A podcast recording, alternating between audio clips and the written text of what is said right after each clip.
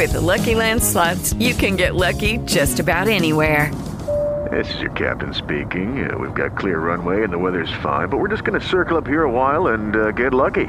No, no, nothing like that. It's just these cash prizes add up quick. So I suggest you sit back, keep your tray table upright, and start getting lucky. Play for free at LuckyLandSlots.com. Are you feeling lucky? No purchase necessary. Void where prohibited by law. 18 plus terms and conditions apply. See website for details.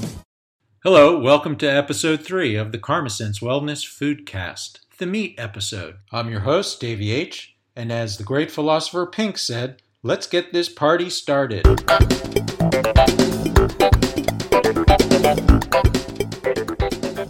If you were expecting to actually hear that Pink song, forget about it. I'm on a budget. But on to the episode. This time, my guest is Taylor Hudnall. He's a neighbor of mine, and he works at Let's Meat on the Avenue. And he's a butcher. He's a neighborhood butcher. That's something you don't see much these days, and he's going to talk to us about the current state of that art. He also helps me with my pork problem.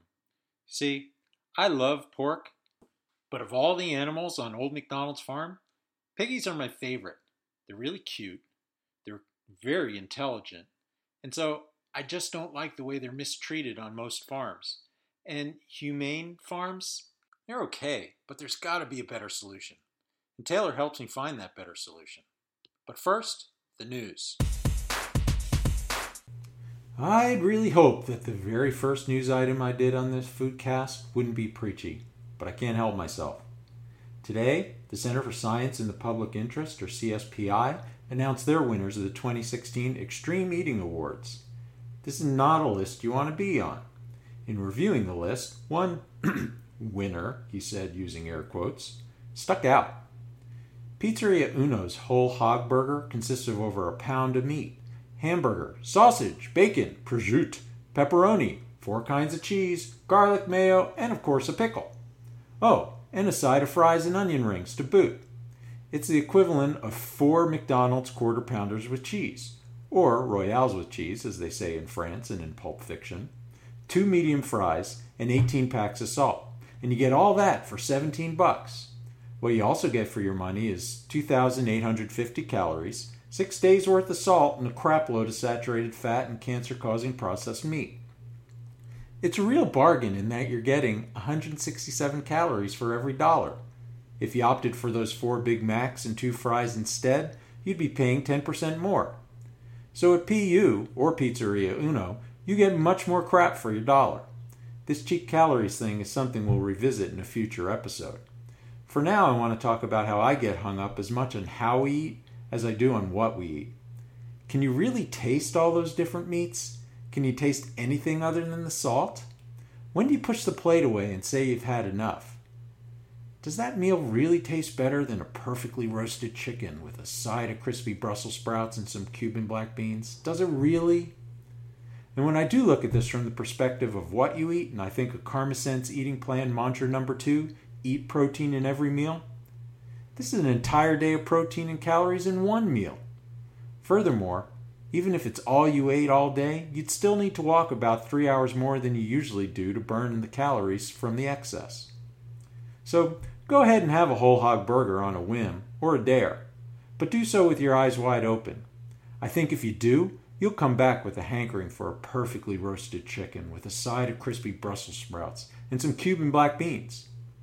Now, two side notes on this story. The Center for Science in the Public Interest is kind of like the ACLU. A lot of what they do is for awareness and publicity. I don't always agree with their positions, but I love that they exist. Second, I don't yet have full control over who advertises on the show. I've already heard that there was a commercial for TGI Friday's Endless Apps. Oddly, that offering didn't appear on the CSPI list. Don't worry, Fridays. Much like I always say about my beloved New York Mets, wait till next year. I'll put a link to the extreme food list in the show notes. Go ahead and give it a look and tell me which ones you're most curious about. A lucky guest and I'll try it out and tell you what we think sometime in the future. As I've said, we take the hits so you don't have to. Inch by inch, yard by yard, I walk up Mount Vernon Avenue in search of the rare and elusive neighborhood butcher.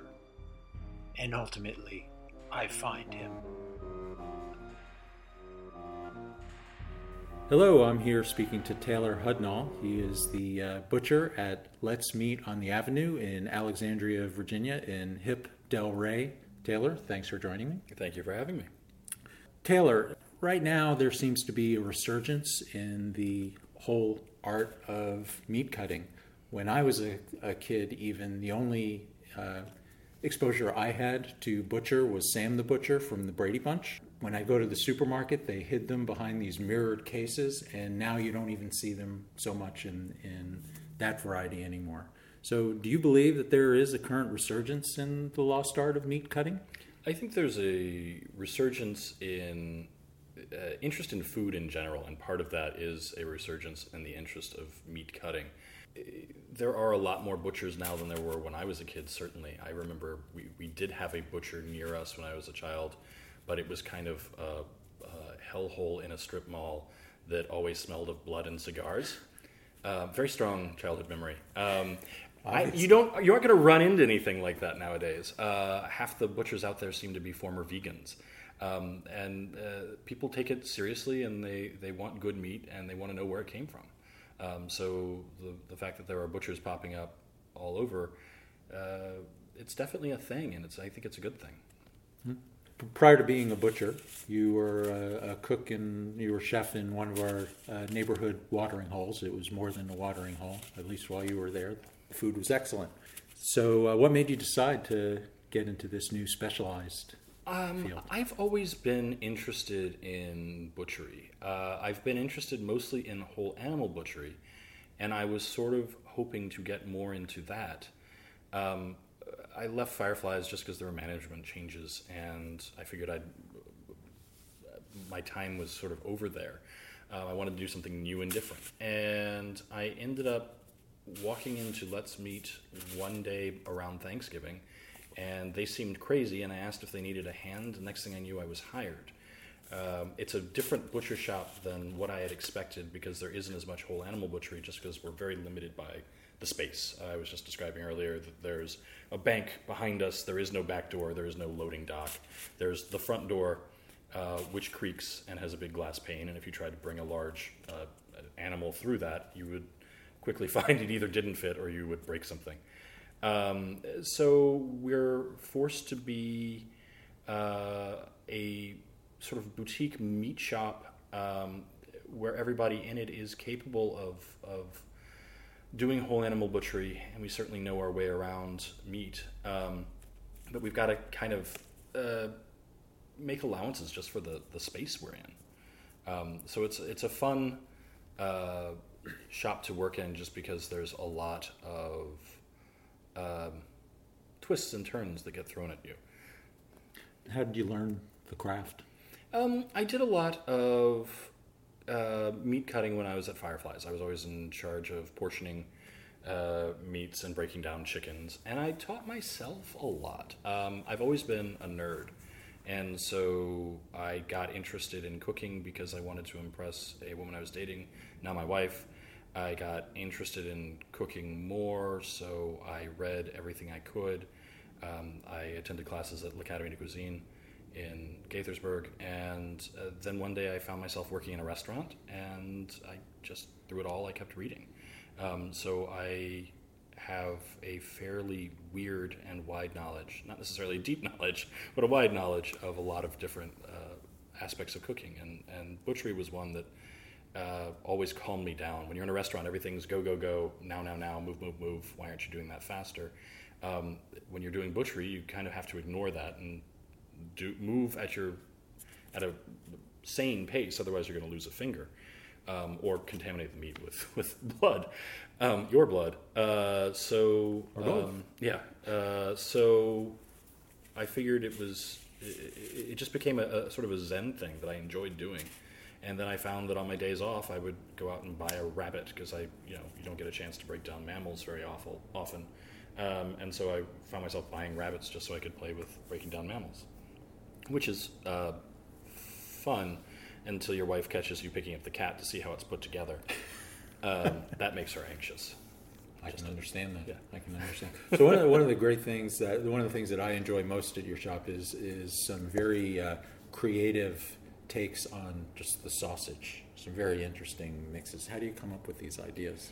Um, that is a combination of a couple different things. Um, the other butcher there, the head butcher there, really, Matt, and I um, get along like a house on fire. We're, we he comes from a, a meat cutting background. I come from a restaurant background, but we both like to cook and we both like to eat, and we discovered we both have zany senses of humor. And when you get two people like that in a room, um, you don't know necessarily what's going to happen next. And he mentioned one day that he was interested in doing more fusion food, uh, in, in more interesting sausages, uh, borrowing from sort of Asian fusion cuisine is a better way to put that. And Pantry has 11 different types of soy sauce, two different types of fish sauce, and a ton of miso and gochujang, and that was what I like to cook. Um, so from there, it was easy to figure out that we wanted to do an Asian style sausage, and from there, it was easy to figure out that sriracha sells, so let's do a sriracha sausage. And once we had done that and uh, decided that that was a whole lot of fun, we just started bouncing ideas off one another. Um, we've got one right now that's sort of a Peruvian take on chorizo with ají amarillo, parsley, cilantro, garlic, and achiote. Um, next week, we're probably going to try to do something based on the Cubano sandwich Oh, wow. uh, with pork and ham and maybe some Swiss cheese and pickles in the in the grind. I'm, I'm, there. I'm, I'm there. I'm Yeah, there. so the, the, the sausages are, are basically the, the product of two people with um, crazy imaginations uh, who, who bounce off one another really well. Switching gears a little bit. Uh, who, who's your typical customer? The, our customers are, are, are very strange in that there isn't a typical customer. We serve the neighborhood, and so I can I can rattle off a list of names, and they're our typical customer. Please don't do that. Yeah, the regulars who come in um, fairly frequently. Um, but that said, we serve all types. Um, many of our customers tend to be fairly well educated people who are careful about the meat they eat and they want it. Uh, they want to know where it comes from, how it was raised, and what it was fed. That said, uh, they're all looking for different things out of that. Some of them want um, grass fed for omega 3 acid. Some of them want grain finished because they want more fat. Um, some people just like to know that their hamburger is ground from uh, cuts from one or two steers as opposed to 150 or 250 or 1,000. Um, if you go to a grocery store and, and you'll sometimes see tubes of ground meat that can contain trim from dozens or more steers. Um, and, and so we, we avoid that. Um, that said, we also get people who come in and they just want something that is fancy because it's a, a celebratory meal. So they want a ribeye the size of their head that they know has been well treated or dry aged or, or whatever. Um, and we also carry a fair amount of uh, exotic cuts. Uh, we have some ground camel that, that comes to us frozen, um, oddly enough, from Australia, because apparently Australia has a camel problem, um, which surprised me too. Uh, somebody saw a desert in the middle of Australia and dropped off a bunch of camels because every other animal there is poisonous, and camels aren't going to be one of those things that overrun the land. Of course, apparently camels are pretty cussed and have taken over. Well, and we'll get on the topic of invasive uh, species in the next segment of this particular episode. Fair enough. But uh, yeah, that's uh, that's very interesting. And for those listening, uh, we uh, Let's Meat on the Avenue is in a neighborhood in Alexandria, Virginia. Uh, Alexandria, Virginia has a well-known neighborhood called Old Town. Uh, Let's Meat on the Avenue is in Del Ray. If Old Town was the Manhattan of Alexandria, Del Ray would be the Brooklyn. So, just as uh, background, the hipster neighborhood. Yeah, I'm trying to figure out where William, Williamsburg is. It's in Brooklyn. Yeah, no, I meant in here. Oh, okay. Oh, oh, okay. gotcha. Gotcha. Okay. Um, I should have known you, you uh, had your geography straight. So these days, people are concerned about the sustainability of, uh, of meat, of animal products. Um, how do you actually source your meat and make sure that you're meeting that kind of sustainability Our demand? first concern is that things were well treated, and so everything meets that uh, basic criterion. We want to know that our animals were not inhumanely treated. We tried to get certified humane, pasture raised, um, uh, cage uh, free range. Actually, um, I have to get the terminology straight. Um, so that's first. Uh, after that, uh, no hormones, no antibiotics. Um, we actually have spoken to all of our purveyors and said, listen, if you don't have what we want, you want to substitute something on the truck, we'll take any upgrades you want to send, but don't send us anything that's been treated with hormones or antibiotics. Um, go up, don't go down, because uh, the usual trend, if they don't have your stuff, is to say, well, we'll send you the next cheapest in the in the hierarchy, and we want the next, you know, we want to go with the more expensive. Um, so th- that's pretty much how we source things first. Um, after that, we try to get things as local as is practical. Um, sometimes it's very hard to work with local farmers, although that's obviously the ideal, um, because local farmers uh, oftentimes they are their own. Um, uh, they raise the meat, they slaughter the meat, they process the meat, they drive it to you. And if your farmer's sick, you don't get meat that weekend. Um, or if the farm you're supporting, we have a farm out in Earlysville, Virginia, uh, a fellow named Chris who's at Sylvanaqua Farms. And they raise absolutely beautiful chickens, but they're a fairly small concern, so we get chickens from him once every two weeks. Um, he asked if we wanted hogs, and we said, sure, we can, we can take at least some of your, your hog. Um, but the, the delivery time is something like uh, we said yes a couple of weeks ago. It's the beginning of August, and I think we're getting our, our, our half a hog in October, sort of thing. Um, so that's one of the dangers of working with smaller uh, farms is that their production capability isn't all that great. Um, so sometimes we go a little bit farther afield. We try to deal with um, loose collectives of farms. Um, we get a lot of far, uh, our chicken from uh, Murray's Farms, which, as far as I understand, are a loose collection of different farmers up in the Pennsylvania area who all sell under the Murray's brands. They're all carefully raised mm. to to uh, fairly exacting standards, but they're not uh, just from one guy named Bob. Or uh, Murray. Or Murray, yeah. um, so we try to get our stuff from from local, uh, and local is is infinitely fungible. Uh, we get our pork from North Carolina. We get a lot of our chicken from Pennsylvania. Uh, we try to get close to home when we can, um, but it's a matter of what is available, what is reasonably priced, and what's going to sell. Okay. So on the on the subject of, of pork, if I go to an upscale supermarket, it's usually relatively easy for me to get uh, chicken that they claim is fairly humanely raised, you know, pasture raised. Uh, same with with beef, with uh, cows. Pork seems to be a bigger issue, at least in those in that arena. Do you find the same kind of problem? We're it's been made easy for us because I'm really happy with the pork we get from Cheshire Heritage Farms. They seem to be doing it right, and they seem to be able to get us uh, pork at a fairly reasonable uh, consistency. Um, it's not something we have to, to struggle too much. Um, what the pork that makes me happiest, though, and I'm I'm most secure in, uh, is pork from folks like Sylvanaqua Farms, where I know that know I've seen these pigs on Instagram, um, uh, being pigs out in the field and, and doing what pigs do. Um, I'm always much happier with uh, pork that has come from you know a farmer right next door. What do you wish customers would do that they don't currently do? most of our customers are pretty good, um, but and they they are interested in their food and where it comes from, and they're interested in talking to their butchers. But I think I wish that customers too would be still more interested, do a little more reading, a little more research into. Um, you know where their food comes from and what they're looking for, and get a sense of, of how they cook and um, what they would like out of a meal. Are they just trying to get food on the table? Do they want something that they can relax over? Um, do are they more comfortable sautéing or roasting or braising?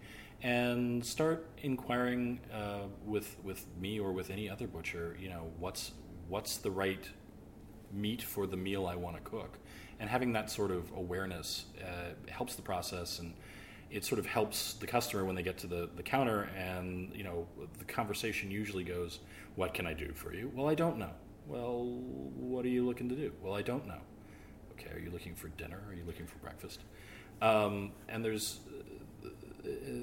it would help overcome some of that. It's almost like the, the pre-test jitters, where you know they're suddenly at the uh, the counter and they're staring at a wall of meat and they don't know what they want.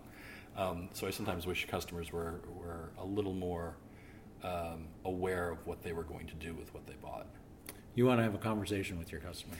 If I could with every customer, that would be ideal. Um, it's not always possible, and there are always the customers who don't want to have a conversation at all. They want to get in, get their thing, and get out. And uh, arguably, those people don't need my help because they know exactly what they're doing. Um, uh, but yeah, I think I think stopping and talking with your butcher when it's possible is never a bad plan. Um, because you might find out that there's something hiding in the back or an unloved uh, uh, cut of meat that that isn't on display, um, the the butcher's really excited about, and it might be a, a treasure. Um, I had a customer who came in not too too long ago, who was looking for something he could cure in the way of pork. He was looking to make bacon, and I mentioned in passing, "Hey, I've got a pork jowl." And he said, "A pork jowl? What, what do you do with a pork jowl?" I said, "Well, the Italians will cure it and make what they call guanciale." Um, I'm from the South where they smoke it, treat it just like bacon, and smoked hog jowl goes in um, greens dishes, uh, left, right, and center. Um, so if you're looking to make bacon, buy a hog jowl. And he kind of looked at me for a minute and said, "All right, yeah, I'm in." And he was excited as could be. He, sort of ran out of there clutching it like a little football. Um, and so that was a lot of fun. And he would never have discovered that had he not struck up a conversation about bacon. And I never would have sold that pork jowl if, if I hadn't had a guy who came in who was interested in just seeing what was around. Mm-hmm.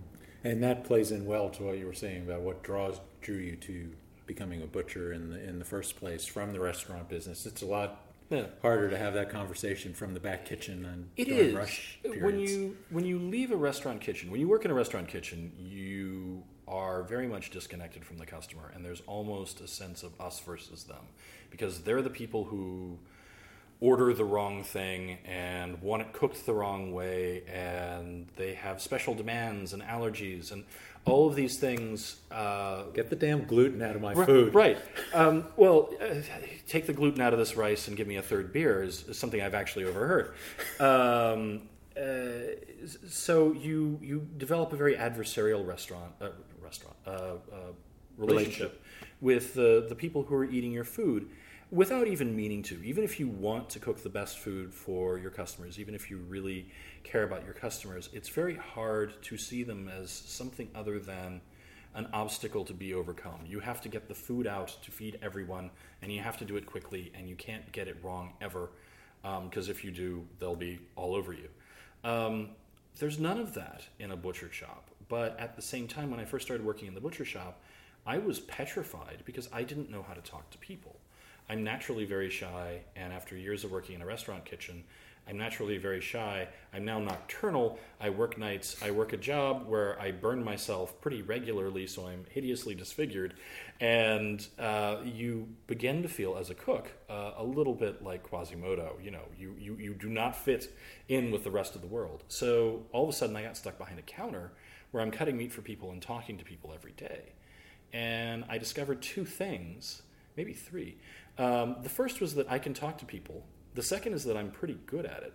And the third is that I actually enjoy it most of the time when it goes well. And, you know, there are always um, bad apples, and there are always days when you can't talk uh, to save your life. Uh, but it's a very different atmosphere. And the fact that I get to be the butcher in a neighborhood uh, where we really are the neighborhood butcher means that all of a sudden I'm saying hello to people on the street who I you know, I, I, don't necessarily always recognize them, but they know me, and they'll say, "Hey, I'll be there on Saturday," and I'll say, "That's great."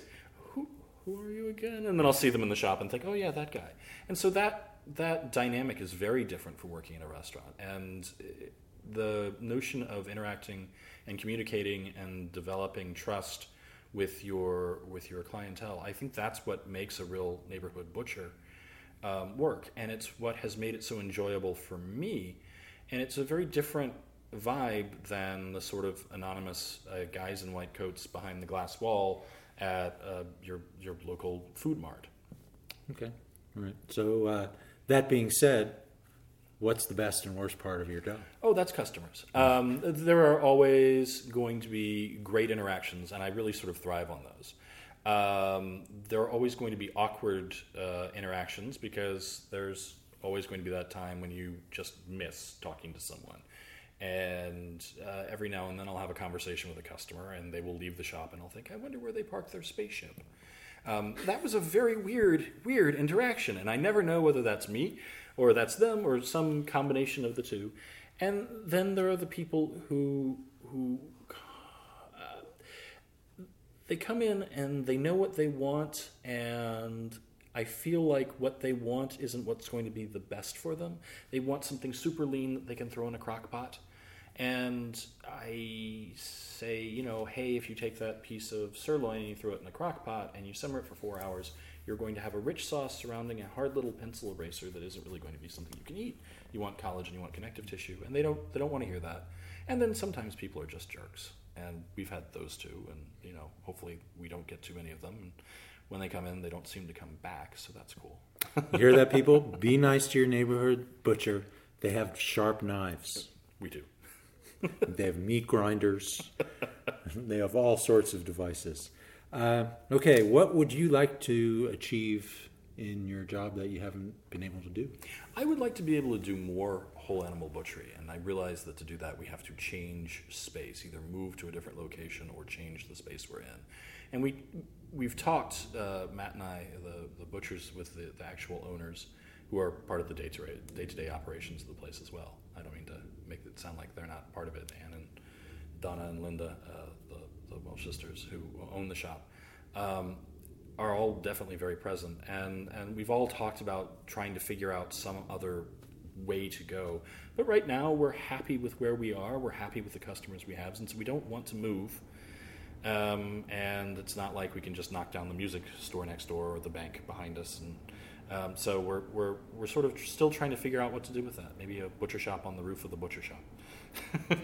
Okay. So I'm going to switch gears on you again because the internet is a dangerous thing. I downloaded some uh, butcher slang words. Alrighty. This came from First We Feast. I want to run them by you and uh, get your take on whether they're words you're familiar with and what your response to them. is. Surely. Uh, only one caveat. Uh, one of the things I run into a lot is that butcher lingo is very different depending on your background. So, uh, one of the things that I think is fun and sometimes incredibly frustrating is butchers who are trained in France versus butchers who are trained in Germany versus butchers who are trained in Latin America versus the US. And even within the US, uh, whether you're on the, the, the you know north or south of the Mason-Dixon line, east or west of the Mississippi, the lingo changes um, rapidly. Um, so every now and then somebody will ask us for something, and, and, all of us just stop and stare, and then it's a Google party from there. So I don't know. Okay, I, I might do all right though. Okay, okay. Uh, uh, to everybody listening, uh, I, you just experienced the art of setting low expectations. okay. Um, so the first one, uh, Boston butt. What is it? It is the top part of the port shoulder. Um, it's called Boston butt. Uh, no one really knows why for sure. Um, one theory is that it used to be packed in wooden barrels called butts. Um, I've often suspected that it's because that top part of the shoulder that looks most like a rifle butt, but that's interpretive etymology. Okay, but it is definitely not part of the butt. It is, no, it, it does not come from the butt. Okay. I, I have that conversation a lot. Okay. Uh, chump. Chump is usually the lamb sirloin. Excellent. Any idea where that came from? I have no idea where it comes from. The only people who use that term are Brits. Um, and so it's one of those things where you have to sort of switch your, your gears real quick when that comes up. At least in my experience, I've only heard Brits say that. Okay. Uh, okay, because in, in uh, Ireland, it's the closely named champ is uh, mashed potatoes with um, oh, cabbage in it. Yeah, food, food, food names and regional varieties Right. will do you in. Okay. Uh, now, I come from a technology background, Mm-hmm. so the word hacker means something very specific in my background. It's a, usually a very skilled programmer. Yeah, I, I, I also uh, I worked internet security for a number of years before I started cooking. Uh, a hacker is new to me. Okay.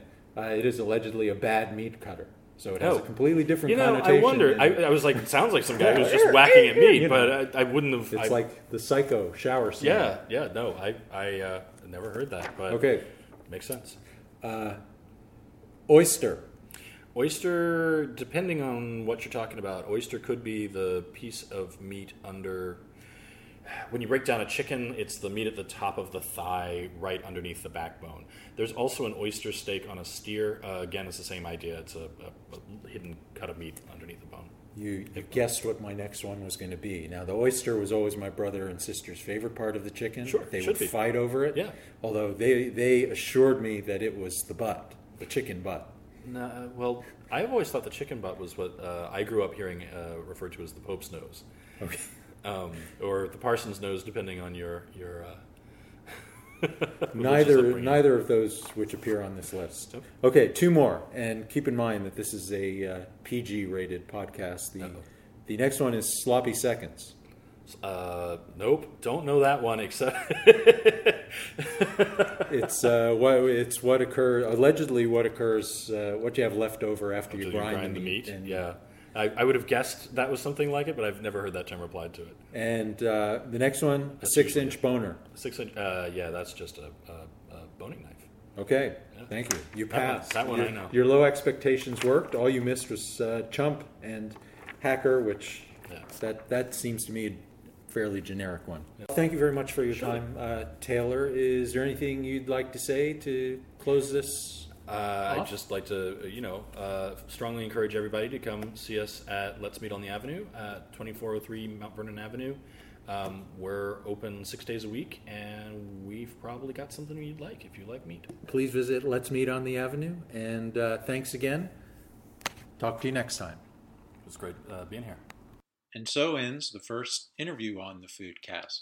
I have information on Let's Meat on the Avenue in the show notes, but Taylor wasn't done with me. He assigned me a task, and we're going to get to that next. I'm walking over to Let's Meat on the Avenue to pick up some wild boar chops. It's over 100 degrees out, but I'm still walking because it's the neighborhood butcher. It kind of ruins the whole advantage of having a neighborhood butcher if I drive to it. Also, it lets me play with my cool wireless mic. I do love pork, but as you know, I love pigs too. I think we call cow meat beef and pig meat pork to distract us from the fact that we're eating a once living creature. But we still call chicken chicken. You think that's because chickens are assholes? I've always known that wild boar is a sustainable and more humane way to enjoy pig meat. There are millions of wild boar running around all over the country. They're mean and destructive animals.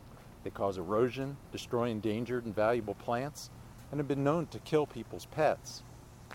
They're so rampant and destructive, many states have bounties on them. It would add insult to fatal injury if we simply disposed of the dead animal. At least that's my rationalization. The problem is, like most game, wild boar is very lean, and it's hard to cook so that it stays juicy and maintains that porky flavor. Luckily, Taylor, my friendly neighborhood butcher, is guiding me in the process. I enter the store. I'm confronted by the blast of cold air, the smell of raw meat, and the uncomfortable sound of Phil Collins playing on the sound system. I am interested in two boar chops, please. Three. Three? Three boar chops. Okay, let me see what I have. Here we are. We got something new in this week. If you're Yeah. interested. You know, we like to buy from local farmers, and we have one of our uh, regular suppliers for the dog bones. Uh, he also raises cattle, and he is uh, doing a sus- sustainable cattle business with local breweries, where he provides them the grain for the breweries. Then he they once they've spent the grain, he takes that back, feeds it to his cows, and then he sells the prime cuts to us Okay. and the ground beef portions back to the breweries, which have a, have restaurants often. Okay. So it's a it's a nice a- cycle yeah, that we, we a- like to be a part of. The circle of life. The circle of life, yes. What cuts of that do you have? We right now I have uh, the ribeye. Um, I've also got some flank and some skirt and some brisket. I'll take a skirt. Okay. And now armed with the boar chops that were part of my assignment, and some beer fed skirt steak that wasn't, I head on home. I brought home the chops, and now I'm following Taylor's recipe that he gave me. To keep the boar chops moist, he recommended marinating them first for a few hours before I start cooking them. And the marinade he recommended was Asian fish sauce, ground black pepper, and a little lemongrass. I didn't have any fresh lemongrass at home, and I don't really like working with it anyway. I did have some lemongrass uh, concentrate in the pantry, which I was about to use before I looked at it and found out that it was expired. I don't really feel like poisoning anybody, so I'm just going to go with the fish sauce and the black pepper. And I mix those together and I put them in a resealable bag and I'm putting the chops in there now. And we're just going to let them sit for a while.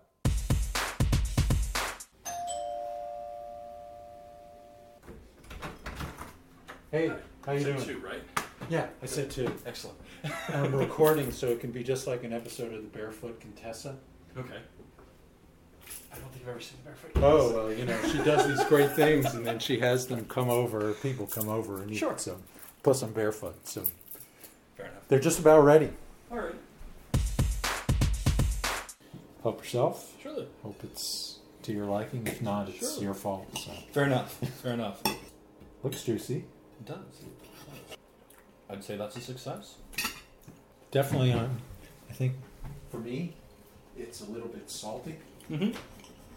My wife. Would that my, be? Oh, go on. My, my, my wife reminded me last night that I had actually uh, booby trapped you. The recipe I gave you. She reminded me I usually use a little bit of palm sugar in the marinade as well, which cuts the spiciness. And she mentioned this at like midnight last night, and I thought I could send an email, but it might be a little bit late, and it might just make everyone a little bit crazy and be like changing horses in midstream. Yeah. I didn't use the lemongrass. I had. I didn't have lemongrass. I had these little envelope extract Mhm. lemongrass, but it, it expired in 2015, and so I figured. figured I wouldn't do that to you. Now I marinated it for probably about four hours. Okay. Would that uh, would have cut the saltiness if I? Had done more like Yes. yeah, probably. But you little had bit. told me you had told me forty minutes, no more than a day. Yeah, forty minutes will get you the the brightness of the fish sauce without being overpoweringly salty, and then cutting it with sugar is probably the way to go if you're going to let it go for more than a few hours. So you're probably right on the cusp of just a hair, hair too salty. And now that said, I tend to like fairly salty food. If, if you work in a professional kitchen long enough, you get to the point where you either don't like salt at all anymore, or you oversalt everything. Oversalt everything. It's like you either drop the minute you walk into a kitchen, you either drop fifty pounds or put on fifty pounds, because you're either your your your entire everything's out of whack because you eat when other people don't eat. Uh, you eat whatever's at hand and already cooked, and so if you work in a professional kitchen, there's a very good chance that you're living on handfuls of uh, salami and already cooked bacon because they're to hand, and so like going around and finding fruit or vegetables that becomes difficult. Right. Yeah. Yeah. But I, I'm very happy with this. It's my solution to my reconciling my love of pork with my love of pigs. Right. Right. These guys are nasty creatures. Oh, they are. They are. They, um, you know, they were the, the sort of the, the feared critter of the ancient world. Um, you know, all through the Odyssey, uh, there's a lot made of the scar Odysseus has on his thigh from being gored by a boar that he was Right. hunting. Um, so, you know, depictions of, of pigs in the modern era tend to be. You think of Wilbur and Charlotte's Web. They were they were kind of fearsome going back a little. That's a little literary for me. I think of Arnold Ziffel. we just finished our wild boar, and in conclusion, it uh, definitely passed the juicy taste, the porky taste. The texture was great. It was not too tough and dry. I, I think Okay. it was spot on. So thank you for uh, helping me with this and Sure. uh, helping me address this problem. and uh, I look forward to learning some more. All right. Well, Thanks. thank you, thank you for having me, and thank you for feeding me. Oh, sure, my pleasure. And so we've come to the end of another episode of the Karma Sense Foodcast. In this episode, we reviewed the results of CSPI's Xtreme Eating Award. We had an interview with one of the rock stars of the foodie world, the independent local neighborhood butcher. We visited the butcher and their paleo friendly candy store, The Butcher Shop. and we worked in partnership to help me eat in a way that honors my values. What can you take away from this? There are people who are willing to exploit us as customers, as well as the animals that give their life for us, just to satisfy their own needs. And there are people who are willing to help us and preserve the dignity of those same animals in a way that supports everyone. Which one do you trust to help you be healthier, happier, and save the world? What did I learn? Well, wild boar can be a sustainable, humane, and delicious part of my diet. I also learned a crapload of new things to improve future foodcasts. I want to thank the team at Let's Meat on the Avenue, Anne, Donna, Linda, Taylor, Matt, and Billy for supporting my health and happiness, and for tolerating my amateur podcasting skills. I'll post information about Let's Meat on the Avenue as well as other goodies from this episode in the show notes. If you think this show has potential, please subscribe and give me a review on the podcast medium of your choice iTunes, Blog Talk Radio, Stitcher, or Star Talk. If you have a good idea for an activity or stunt, a proposal for a guest, or want to be a guest, message me through my website, karmasensewellness.com. You can also reach me through any number of active social media accounts that are listed on that site. If you're into books, you can read this type of foolishness by getting your copy of The Karma Sense Eating Plan wherever fine books are sold. How my book got put on the same shelf as those, I'll never know. Remember, all profits go to support Alice's kids. That's it for self promotion. Until next time, remember what my old pal Bozo always says. What does your old pal always say? Just keep laughing.